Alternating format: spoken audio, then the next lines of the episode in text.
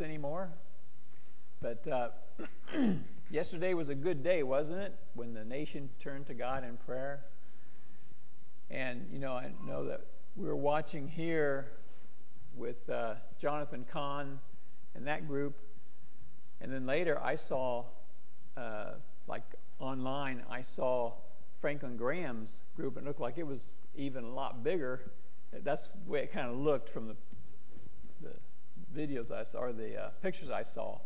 So, and they, they weren't very far apart, Franklin Graham's group and uh, Jonathan Cahn's organization. And, and so there were, you know, tens and tens of thousands of people coming together to take our nation before the Lord and ask for his mercy and ask for his grace. So that's good. That's a good sign, isn't it? Good to see Christians gather and come to the Lord and seek His mercy. Let's pray now. Father, we pray that you would now open our eyes to your word. We thank you for the, the joyful songs that we can sing to you. And now we pray that you would build us up as we look into your word and want to know more about you and how you love us and how we should live. We pray in Jesus' name. Amen. You know, a couple of weeks ago, we were talking about how Jesus was teaching his disciples, and a big crowd was coming, and he went up onto a mountainside, and his disciples, he called them up to him. And of course, the crowd came up also. And so they were listening to Jesus teach. They really loved his teaching because it wasn't like the uh, Pharisees or the teachers of the law that they were used to hearing. And he began by describing the person who is truly blessed by God. But it turned out to be that those who were truly blessed by God were according to Jesus' kingdom values and not necessarily mankind's kingdom values or earth's kingdom values. And so, as he began to say who was truly blessed by God, it didn't really line up real closely with what most people might think as being blessed by God. You know, if you ask the average person, you'd, you'd probably feel that someone blessed by God would feel very satisfied, having all their desires met. Then they would say, Yeah, I'm blessed by God. It'd be somebody who would feel very safe and satisfied, somebody well thought of by others. They would have that high level of self confidence, which would lead to a high level of success. And they would think, yeah, I'm, I'm blessed by God, or that person is blessed by God. Might even say a truly uh, person truly blessed by God would have this sense of being a winner not allowing anyone else to put you down, but you come out the winner, the victor. And then you think, yeah, I'm blessed by God.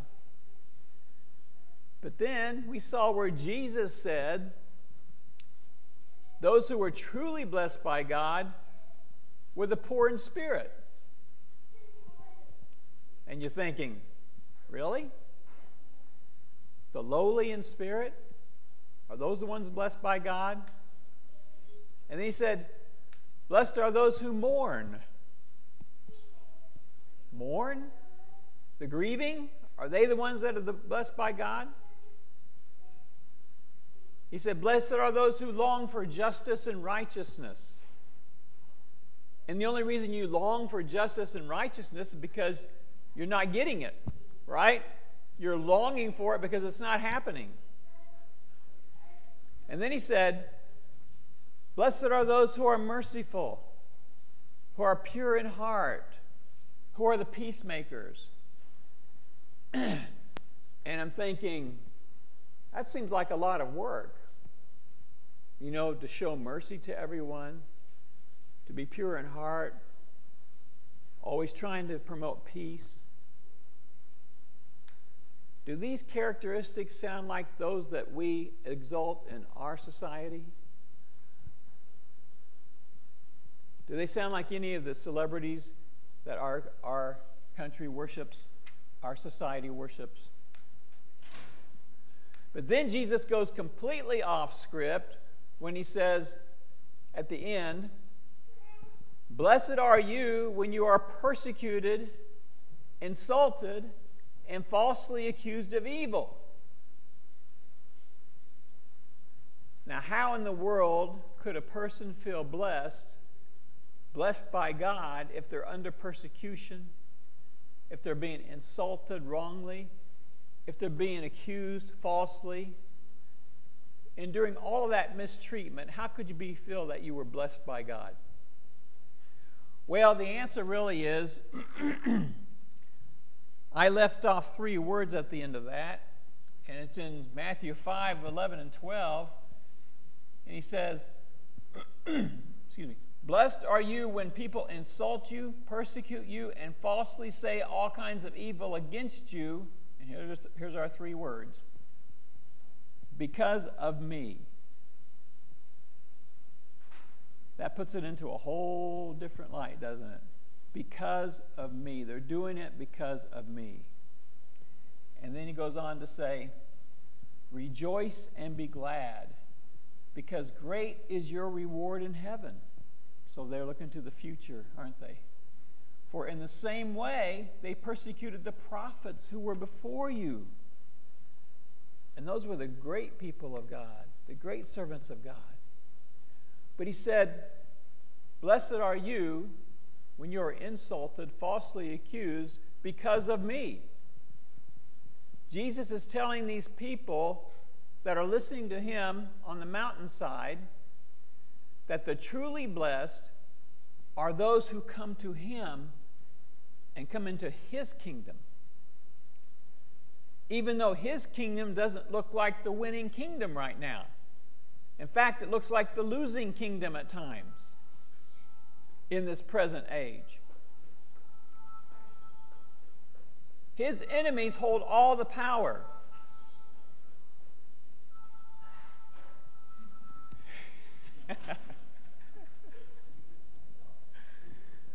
Should we start over? No. it doesn't look like he has the winning kingdom. His enemies hold all the power. Jesus, as he's on the earth during this age, the Jewish religious leaders parade themselves around, and you know that they're phony and they produce a false holiness. They weren't lowly of spirit, were they? Yet they seemed like they were the winners at the time.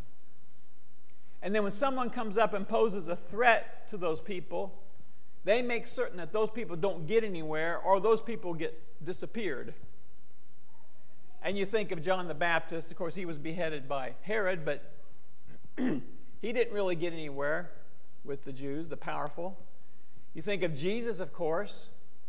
Everybody loved him, but he didn't get anywhere with the, with the uh, powerful. The religious leaders retain control. And Jesus said, Blessed are those who come to my kingdom or who, who are persecuted and falsely accused because of me. And then outside the religious leaders, you have the Romans who controlled the Holy Land. They held the ultimate power. That's why joining Jesus' kingdom really didn't look like that great of a deal, especially at the time it was happening. Because you see, Jesus' kingdom is going to reign in the future. It's going to reign completely. There will be no there will be nothing coming against it that Jesus won't handle in a second. It's the future kingdom of God when Christ returns in all power and glory, and he defeats the armies of the earth. The armies of the earth are going to come and try to stop him. That's amazing. You know, when you wander off into sin, you start thinking things that are just totally ludicrous. And we can see that even today, can't we? People start thinking weird when they wander off into sin. But that will be at Christ's return. And that kingdom will last forever and we will be blessed and we will be joyous and we will be serving the King we will be making trips to worship the King. But for this time, this age, The truly blessed are those who suffer for the name of Christ, who cling to Jesus Christ through all kinds of trouble and all kinds of corruption and inequity and mistreatment. Blessed are those who mourn. Blessed are the weak who don't, who don't uh, retaliate. Blessed are those who long for righteousness and justice, for theirs is the kingdom of heaven. And that will be at Christ's return. And that will be our lives for all eternity. That's why we have to have new bodies, because our bodies can't last for all eternity. So we're going to get redeemed bodies fashioned for eternity on an earth fashioned for eternity. But what about now? Do we just play doormat? Is there anything for us in this present age? Well, actually, there is. It's in our next four verses. And so I'd like you to look at Matthew 5 13 through 16. We're turning a big corner here. He says, you know, he's just talked to him about being persecuted, insulted, falsely accused, but now he says, You are the salt of the earth. But if the salt loses its saltiness, how can it be made salty again? Of course, it can't, can it? It's no longer good for anything except to be thrown out and trampled underfoot because you just throw it out and then people walk on it. You are the light of the world. But a town built on a hill cannot be hidden. Neither do people light a lamp and put it under a bowl. Instead, they put it on its stand and it gives light to everyone in the house. In the same way, let your light shine before others that they may see your good deeds and glorify your Father in heaven. what a contrast between those Beatitudes and now what he says their role is in this life. When Jesus identified the truly blessed, it didn't seem like that bright of a picture for us, did it? It didn't really seem like the description of a winner, someone we might call a winner. But here, he tells his followers that they are the salt of the earth. They are the light of the world. Two of the most precious earthly elements at that time, and even now. But also, we must heed the warning here. You know, salt was extremely valuable in the ancient world, but it could lose its saltiness, right? It could become worthless. And light was absolutely necessary, still is. But if it's not put where somebody can see it, it doesn't do any good, right? And so he's warning us at the same time that he's saying how important of a role that we have. So, what does Jesus mean when he says his followers are the salt of the earth? Well, we're not going to go real deep, but salt was extremely valuable there. It was used medicinally, it was used to flavor food as a seasoning, like it is today. It was used as a preservative. It opened up a whole new uh, way to make money because now they could travel and take food because it was preserved and, and sell their food to other countries. So it made a great big difference. It was also used to prepare, prepare sacrifices to offer to God. So it was used in a, in a way of worship. And so salt became a very valuable commodity and even a form of currency in their trading. And they would also give it, you know, the, the generals would give it to their soldiers as payment for certain things. Ancient peoples even built their communities in places where they could have access to salt mines. Usually that was a, a body of water that had dried up. And in the Roman Empire, the reason they built some of their roads was so that they could get the salt to the capital city. So the purpose for building those roads were because of salt. And one source, ancient source, noted that caravans of 40,000 camels would travel 400 miles through the Sahara Desert to bring salt to inland markets. And sometimes they were selling salt, they were trading salt for slaves. The Latin word for salt was salas, from which came the word salary. So salt was used to pay people. So we know that salt was a very valuable element. and we know that Jesus is telling his people they are to be salt in their world. That's their role, is to be salt. And so now you kind of wonder well, does he mean we're supposed to be medicine for people? Are we supposed to be a preservative to keep our, our society from, you know, going corrupt or rotten before, the, before its time? Are we supposed to be someone salted as if we're a sacrifice living for God? Like an Old Testament sacrifice? Or are we supposed to be a special flavoring to our world that attracts people to Christ? Whatever salt means, whatever Jesus is meaning in this passage by using the word salt, saying we're the salt, we're supposed to make certain that we don't lose its quality, aren't we? Because we can.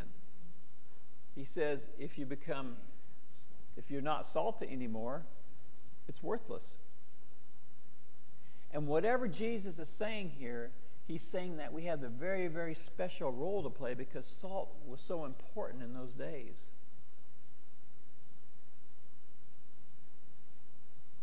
What he's saying is followers of Christ are very val- a very valuable element in their societies if we don't lose our saltiness. So, what is this saltiness that we Christians are supposed to be exuding? Well, here it is. And we Christians are the ones who are empowered to do it. The saltiness is the person and presence of Christ that comes out from us to others.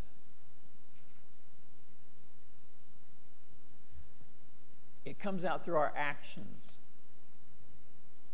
and through our attitudes and through our speech. It is Christ in us, the hope of glory. In Colossians 4, 5, and 6, it says, Be wise in the way you act toward outsiders. Make the most of every opportunity.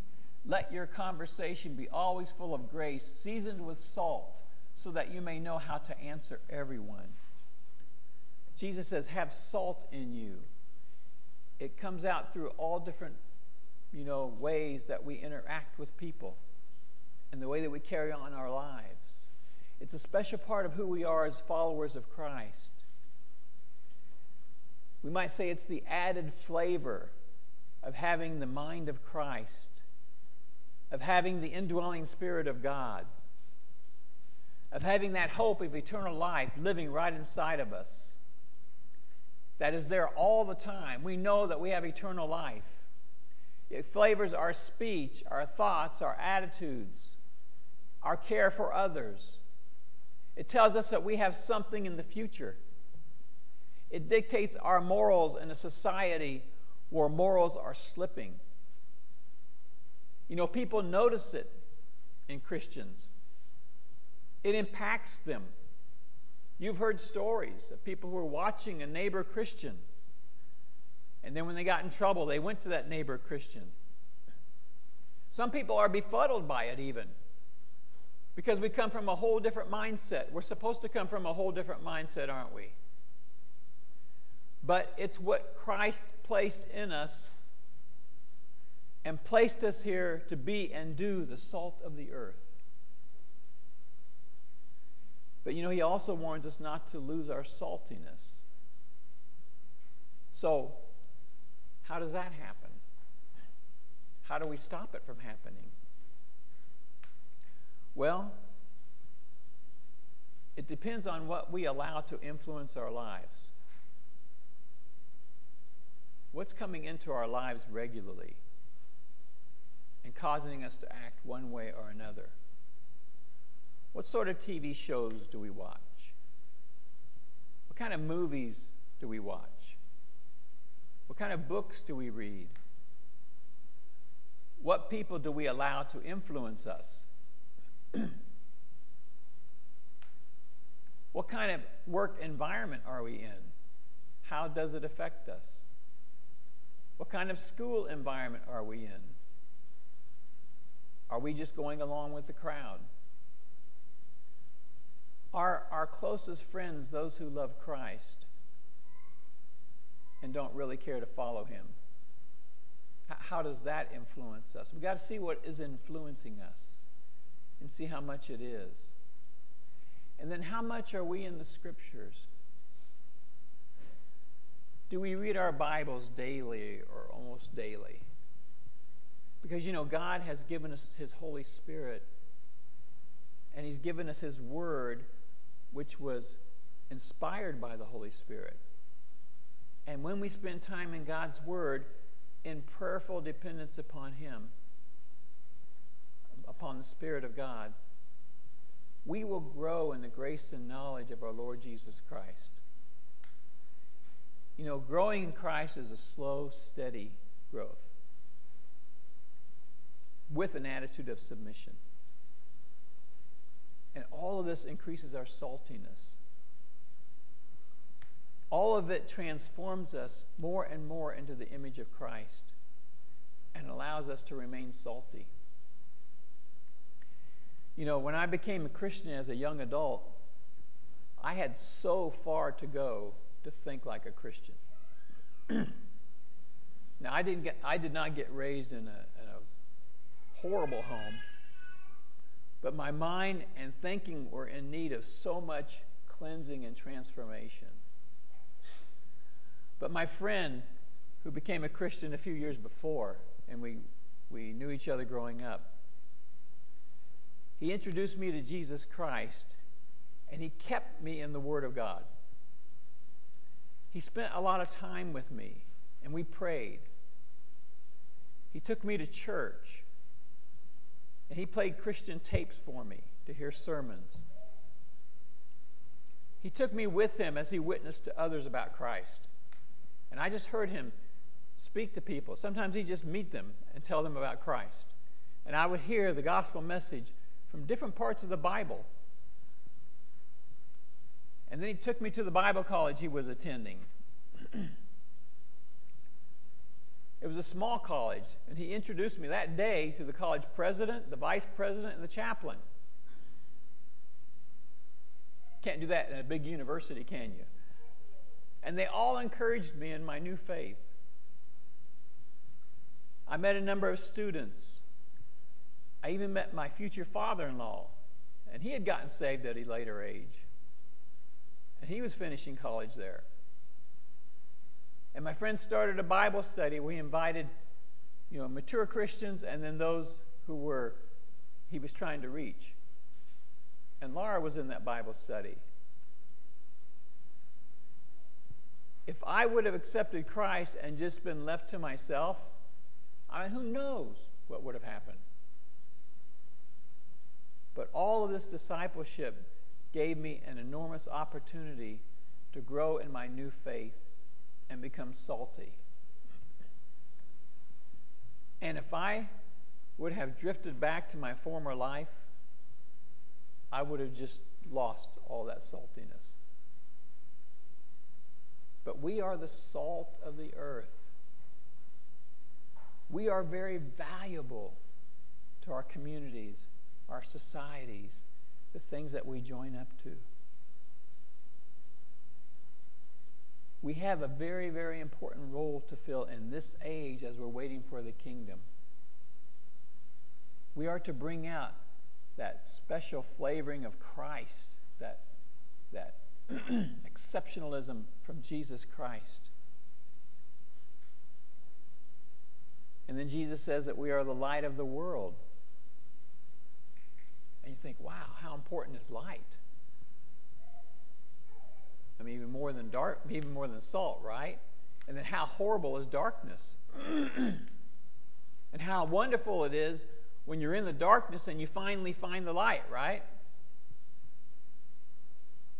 But why does Jesus call us the light of the world? Well, you know, first of all, Jesus is the true eternal light of the world, isn't he? John 8 12 says, When Jesus spoke again to the people, he said, I am the light of the world. Whoever follows me will never walk in darkness, but will have the light of life. So if we keep following Jesus, we are in the light, and we won't have to walk in the darkness. Coming to Jesus leads us out of the darkness. You know, today people battle with so much darkness in so many different areas of life. And when I talk about this darkness, there's different kinds you may talk about. I'm mostly talking about the uncertainty, the confusion leading to anxiety and a feeling of, of lostness. Where am I going? What am I doing here? What's right and wrong? And because it's happening a lot because in our society we're moving further and further away from Christ, away from the true light. Where our nation, used to be so much more common, you know, for things to be Christian influenced. and so we moved far away now. And now we're confused about what true manhood and true womanhood is. As a society, we're confused about what is the purpose of marriage. And so many people are saying there is no purpose and what subjects schools should be teaching our children. And who's right and who's wrong? Is it the uh, protesters who are burning down buildings? Some are saying they're the right ones. And the police who are trying to stop them, some are saying they're the wrong ones. How did we get here? How could you even question that? When you start walking away from Christ, you can't think. You start losing your ability to reason.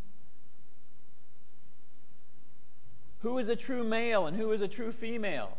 We're asking those questions. Who should be allowed to use which bathrooms? Should millionaire athletes and actors be scolding us for the inequities in our society?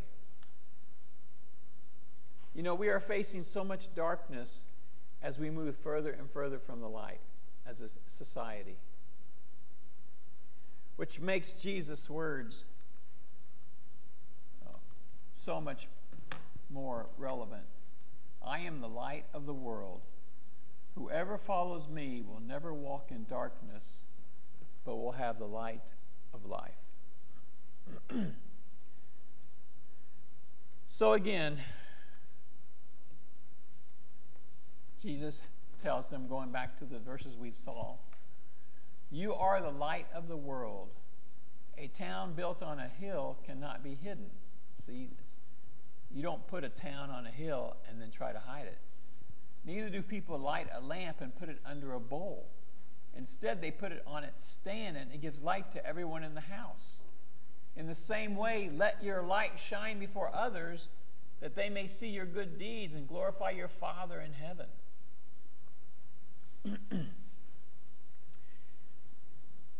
Jesus wants us to know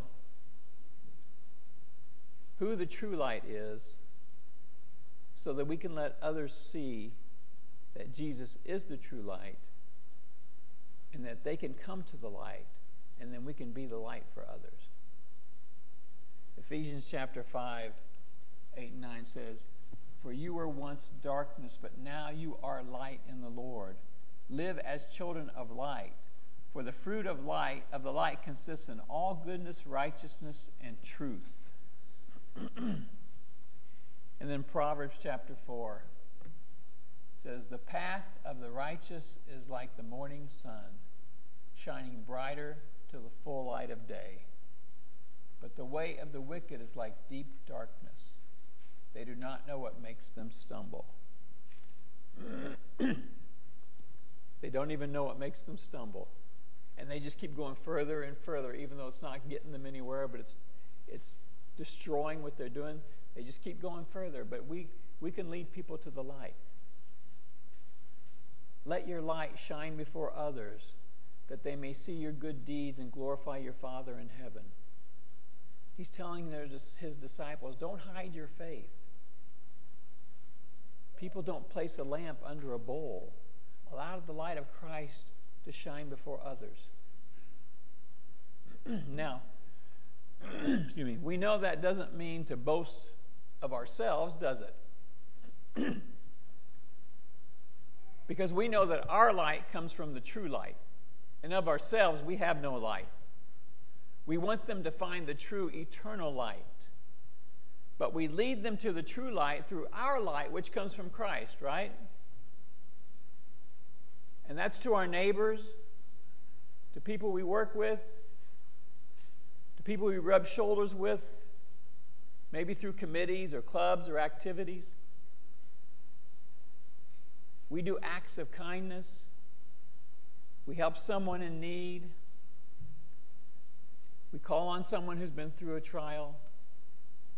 We fix a meal, run an errand, give somebody a ride, invite someone over, volunteer to babysit.